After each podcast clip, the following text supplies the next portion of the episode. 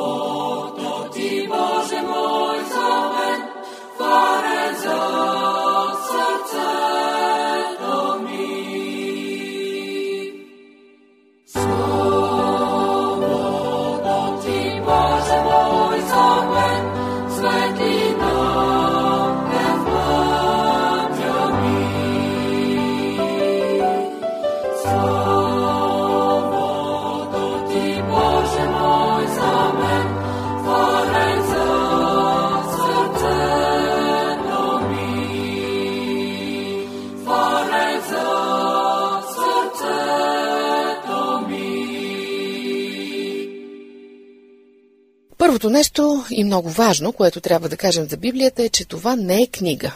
А какво е тогава? Библиотека. Библията е библиотека от 66 книги. 66 канонични книги. Те са разделени в две групи Стар завет и Нов завет. В Стария завет влизат 39 канонични книги плюс 11 покривни. Новият се състои от 27. Какво означава Стар завет и Нов завет? Старият завет това е сборник от всички свещени книги, писани преди Христос. Повечето от авторите им са известни, има няколко, за чието авторство все още се водят спорове. Всъщност Старият завет е свещена книга на още една религия – юдаизма. В него влиза така наречената Тора или Петокнижието, казано на български. Това са първите пет книги на Библията, написани от Моисей – в тях е описано сътворението на света, историята за потопа, за повторното населяване на земята след него, за призоваването на Авраам и възникването на еврейската нация, както и историята на евреите до влизането им в обетованата земя. Там са записани всички закони, наредби и правила, които Господ дава на своя народ. Между другото, в Тората е записани декалогът, десете заповеди, които са валидни не само за евреите, но и за християните днес. Значи Старият завет е еврейска книга. Защо тогава е свещена за християнството? Какво значи еврейска? Адам и Ева не са били евреи. Наобщо казано, Господ призовава евреите като свой избран народ с една цел. Всъщност, нека прочета един текст от Стария завет, за да не говоря така общи приказки. Ще те поставя за светлина на народите, за да отвориш очите на слепите, да извадиш затворените в тъмница и седящите в мрак из тъмницата. Исаия 42 глава, 6 и 7 стихове. С други думи, Господ иска да даде просвещение, мъдрост, здраве, спасение на цялата земя и избира един народ, който да изпълни тази задача. Така че онова, което пише в Библията, не е само за евреите. Тяхна е грешката, че вместо наистина да го превърнат в светлина за всички народи, те са го запазили и скрили за себе си. Ами новият завет? Новият завет също е еврейски по тази логика. Искам да кажа, че също е написан от евреи, но вече е с друго съдържание. В него е описан животът на Христос на земята, както и началото на християнската църква през първи век. И Христос ли е еврейн? Е, не знам защо толкова се задълбахме в еврейската тема. Да, от етническа гледна точка е еврейн, защото майка му със сигурност е еврейка. Неговите ученици, които ние днес наричаме апостоли, също са евреи, но може би последните. В смисъл, че след това евреите престават да бъдат специалният народ на Бог и той възлага задачата за просвещаването на света на други, на своите последователи християните. Първите християни естествено също са евреи, но още преди края на първи век, още преди смъртта на апостолите, большинството от тях вече са от средите на така наречените езичници. В библейски смисъл на думата, езичник е всеки, който не е еврейн. Поне такова е било мисленето на онази епоха. Християни стават гърци, римляни, араби, африканци, варвари и всякакви други. Дори в по-късните времена евреи християни вече почти няма. Днес мисля, че ма изобщо няма. Чакай да се върнем на Библията, че много се отплеснахме. Значи два тома – Стар завет и Нов завет. Старият е от преди Христос, а новият след Христос, така ли? Точно така. А какви книги има в тези два завет? Исторически ли са, молитвеници ли са? Какво пише там? За да отговоря на този въпрос ни трябва горе-долу половин ден, не половин час. Ако мога да обобщя по някакъв начин, книгите в тази библиотека са исторически. Едната група, вече казах за Тората, има и други. Те описват историята на Израел през различните епохи или пък конкретни исторически събития. Другата голяма група са пророчески. Това са записани пророчества на различни пророци. Те се отнасят или за конкретни събития от историята, или са някакви предупреждения, или пък са от групата на така наречените есхатологични пророчества, тези за края на света, я? Има ли такива наистина? Мислех, че са празни приказки. Естествено, че има и са страшно интересни, но друг път в някое друго предаване ще поприказваме по-подробно за тях. Друга група книги за тези с поученията. Там са събрани мъдрости, свързани с ежедневието, с отношенията между хората, с отношенията между човек и Бог и така нататък. После идват биографиите. Те са нещо като подвид на историческите книги, но имат основен главен герой – Евангелията, описващи живота на Христос, също са исторически книги. После идват поетическите произведения. Това са песни и хваления, които са се изпълнявали в староеврейското богослужение, но са истински шедьоври на поезията. Има дори любовни поеми. Друг жанр са писмата. Те са в Новия завет, писани са от различни апостоли до определени църкви или хора. И горе-долу това е. Интересно ми е кой е писал всички тези книги. Кой му е наредил да пише. А пък ако са писани от различни хора, кой ги е събрал и кой е решил, че точно те са свещени, а другите пък не са. Защото съм чувала, например, за много други евангелия, освен четирите включени в Библията, които са отхвърлени. На какъв принцип? Кой ги решава тези работи? Ох, значи много въпроси наведнъж зададе. Първо, кой е писал книгите на Библията? Най-различни хора. Царе, пророци, военни, поети, лекари, аристократи, дори обикновени говедари и рибари. А кой е събрал книгите, това е по-сложен въпрос. Старият завет е събран още преди Христос от еврейските книжници. Книгите от него са съществували много преди Христос, доколкото знам, първата е написана цели 15 века преди Христос, а новият завет е събран след смъртта на апостолите. Кой и защо е решил да събере точно тези? За да получиш удовлетворяваш отговор, ще трябва да засегнем една малко странна тема, темата за боговдъхновението. Защо пък да е странна? Ми защото повечето хора не вярват в това и смятат боговдъхновението за да ръбъра. Всъщност, ако очакваш да ти дам някакви неоспорими доказателства за съществуването на боговдъхновение, съжалявам. Ще останеш разочарована, защото това е въпрос на вяра. Е, ако е така, тогава какво изобщо си приказваме? Ако накрая просто ще трябва да кажа, абе това го вярвам, а пък това не за какви доказателства може да се говори. Малко несериозно звучиш. Виж сега, никъде и никога не сме обещавали да подходим към Библията като към научна лекция. Религията за това е религия, защото борави с категорията вяра, с която науката не борави. Освен това, замисли се колко други неща в живота приемаме на вяра, без да търсим доказателства. Извън религията едва ли? Не, не, точно извън религията. Сутрин преди да излезеш за работа, гледаш прогнозата за времето по телевизията и си вземаш чадър, защото са казали, че днес ще вали. Вън грее слънце, но ти вярваш, че ще завали и си вземаш чадър. Е, това е друго. Синоптичната прогноза почива на научни факти, на сателитни снимки, на метеорологични закони и прочие. Ама понякога не познава, нали? Е, понякога меко казано. Ама ти все пак и вярваш. Ами, какво да правя? Може пък и да познае. Ама не си сигурна. Казах ти, че не съм. Не си сигурна, обаче вярваш, защото се осланяш на научните знания на синоптиците, на точността на картите, на добросъвестната работа на онези там, които се занимават с това. Пък и знаеш, че доста прогнози се сбъдват. С други думи, възоснова на опита човек вярва, без да е сигурен. Запомни тази мисъл, защото ще дам още един пример. Представи си, че искаш да идеш до Америка. Освен с самолет, друг начин няма. И какво правиш? Робиш в интернет, ходиш по разни туристически агенции, търсиш най-изгодния билет, накрая го намираш, плащаш си солидната сума и в съответния ден и час отиваш на летището с два куфара. И стоиш в чакалнята, даваш си куфарите на някакви непознати, после се качваш на нещо, което дори не можеш да го разгледаш отвън, защото минаваш през ръкава на терминала, сядаш на седалката и вярваш, забележи, че като кацнеш, ще си на летище Кенети. Нещо не ти схваща мисълта. Какво общо има това с вярата? Е, как да няма? Първо, ти плащаш доста солидна сума пари за нищо. Получаваш най-добрия случай разпечатка с разни цифри и букви. Откъде си сигурна, че това ще отведе до Америка? Сигурно ще кажеш, е, ама това е авторитет на авиокомпания, името ми е записано на билета и така нататък. И пак питам, какви са гаранциите? После отиваш на летището на еди коя си дата, в еди колко си часа и си даваш всичкия багаж на някакви непознати. Ти самолета видяла ли си го? А, видяла си изписан на таблото номера на полет. Ей, букви и цифри. Самолета къде е?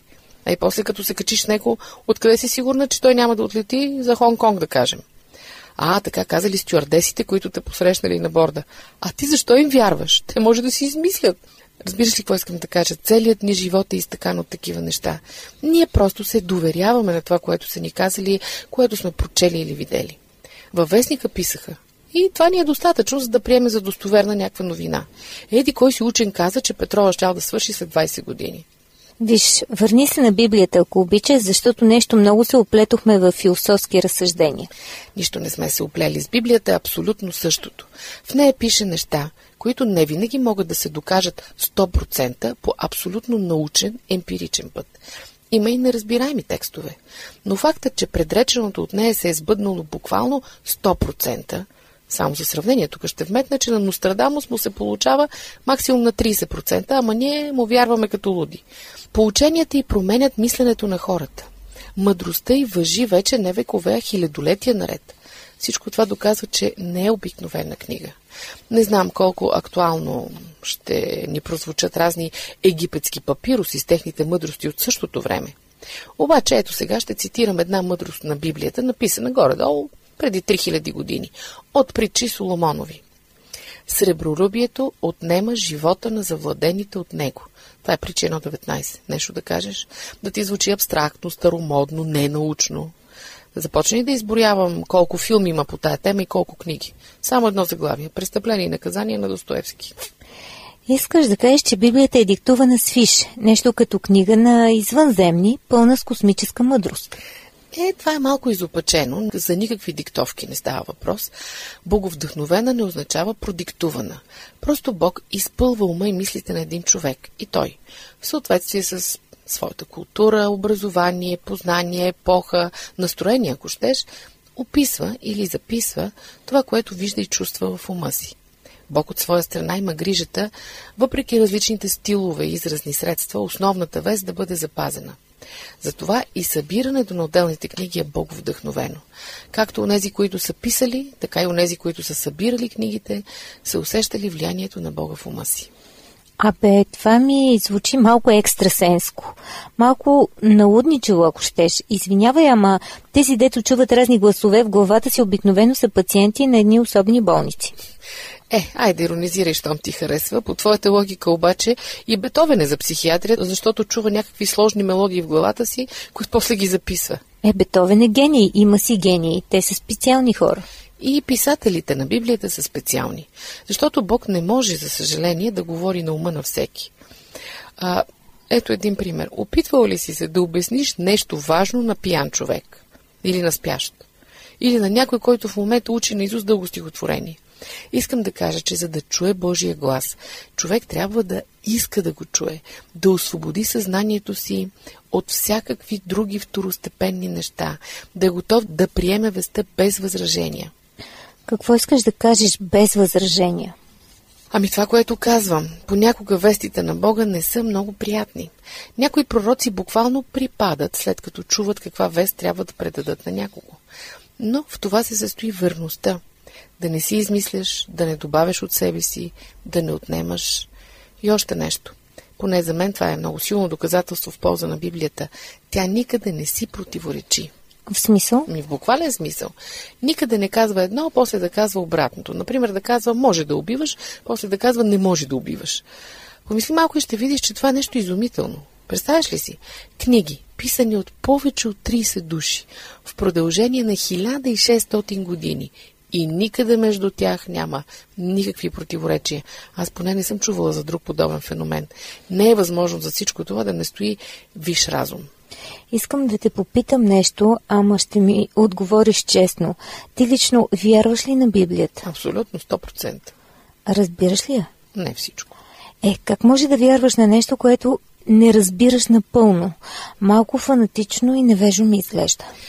Пак се връщаме на началото. Ами, че повечето неща в живота ни са такива. Приемаме ги възоснова на опит и познания, но частични. Останалото е вяра. А Библията на мен ми дава повече от достатъчно основание да й вярвам, въпреки че не разбирам абсолютно всичко в нея. Всъщност не съм сигурна дали това е чак толкова важно. Ами за мен е. Това е личен въпрос. За друг може и да не е, но за мен е. Защото като вярвам на Библията, аз показвам и на Бог, че вярвам в Него. Аз съм вярваща и за мен това е важно да съм в добри отношения с Бог. Библията ми дава най-прекия път до това разбирателство и хармония. И още нещо. Е, много станаха нещата. Това е последно. Единствено Библията ме запознава с Христос. Ей? Е, как ей? За мен това е най-важното. Аз съм християнка. Какво означава това? Щом носи името на някого, поне трябва да го познавам. Все едно да нося фамилията на мъж, когато дори не съм виждала. Малко е откачено. Повечето християни май не се замислят върху това. Като ги питаш, вие християни ли сте, отговарят веднага механично да, без да се замислят изобщо и да си дават сметка какво означава това. Аз искам да познавам Христос. А това може да стане единствено чрез Библията. Виж, нека спрем до тук. Толкова много въпроси ми нахвърля, че ме заболя главата. Имам сега теми за мислене поне за една седмица. Добре, спираме. Другата седмица ще продължим. Тогава вече ще поговорим сериозно за Христос.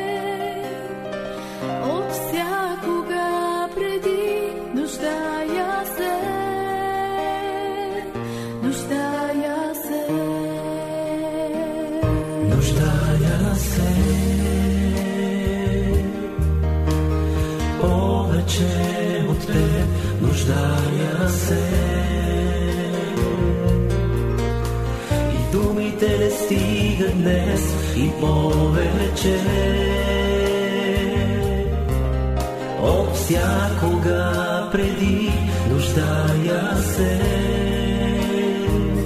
нуждая се. Повече от въздуха, от песента за пял, повече от всеки миг, от всичко в моя живот и дори в труден час ще съм с тебе аз.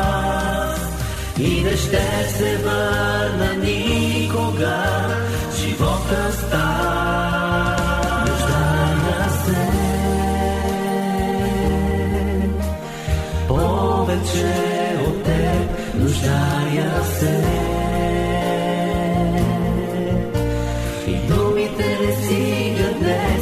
Повече от